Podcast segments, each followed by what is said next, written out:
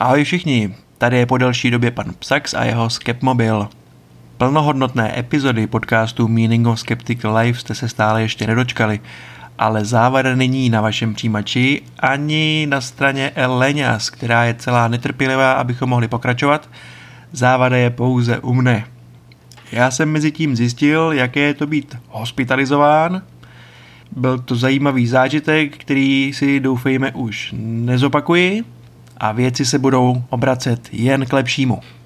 Každopádně je tu pár novinek ze skeptického světa, o kterých bych chtěl informovat, tak pojďme na to. První a asi nejdůležitější událostí je rozdání bludných balvanů českým klubem skeptiků Sisyphos. Nebudu zabíhat do detailů, o jednotlivých laureátech se můžete dočíst na webu Sisyfa, nicméně z jednoho konkrétního jsem měl skutečně radost a tím byl zlatý bludný covidák v mimořádné covid kategorii družstev za rok 2020 a byl to gardista, nikdo jiný než můj oblíbený, jeho eminence, kardinál Dominik Duka.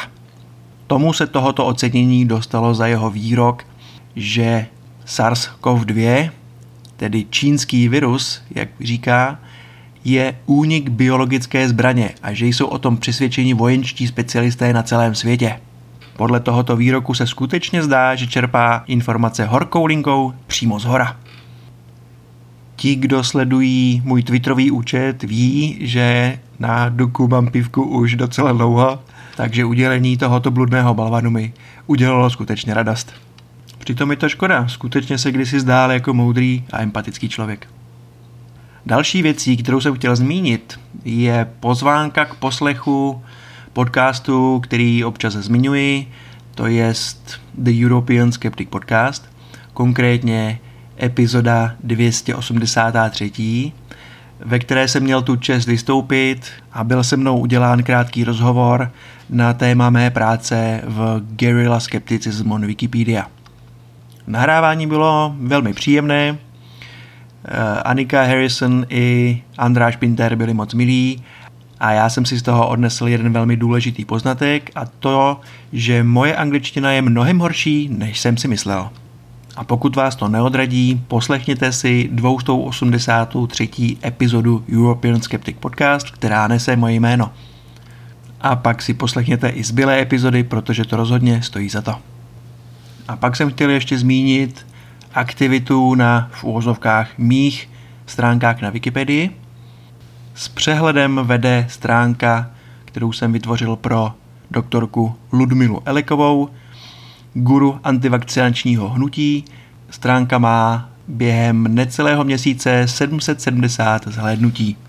To je v současné situaci podle mě velmi smutný výsledek. Druhé místo si stále úspěšně drží baňkování, čili metoda alternativní medicíny, která se do pozornosti opět dostává zejména díky proběhnuvší olympiádě. Jsou tu takové ty velké kulaté fleky na zádech mnoha sportovců. A na třetím místě je tejpování, konkrétně kinesiotaping, metoda, která nemá žádné vědou podložené výsledky, ale zřejmě funguje jako placebo, Sportovcům můžeme říct částečně pomáhá a díky tomu se opět dostává do pozornosti širokého publika. Tak to by bylo asi tak letem světem internetem zhruba všechno, co jsem chtěl poznamenat a sdělit, tedy zejména to, že podcast žije, my také žijeme a doufáme, že budeme pokračovat. Zatím tedy takhle jenom Skepmobil a chci poprosit posluchače, aby nepodléhali dojmu, že pandemie je za námi, dále si udržovali distanc, mili si ruce a podobně a těšme se na další díl podcastu Meaning of Skeptic Life. Za mě mějte se krásně a fakticky správně. A ostatně soudím, že Kartágo musí být zničeno.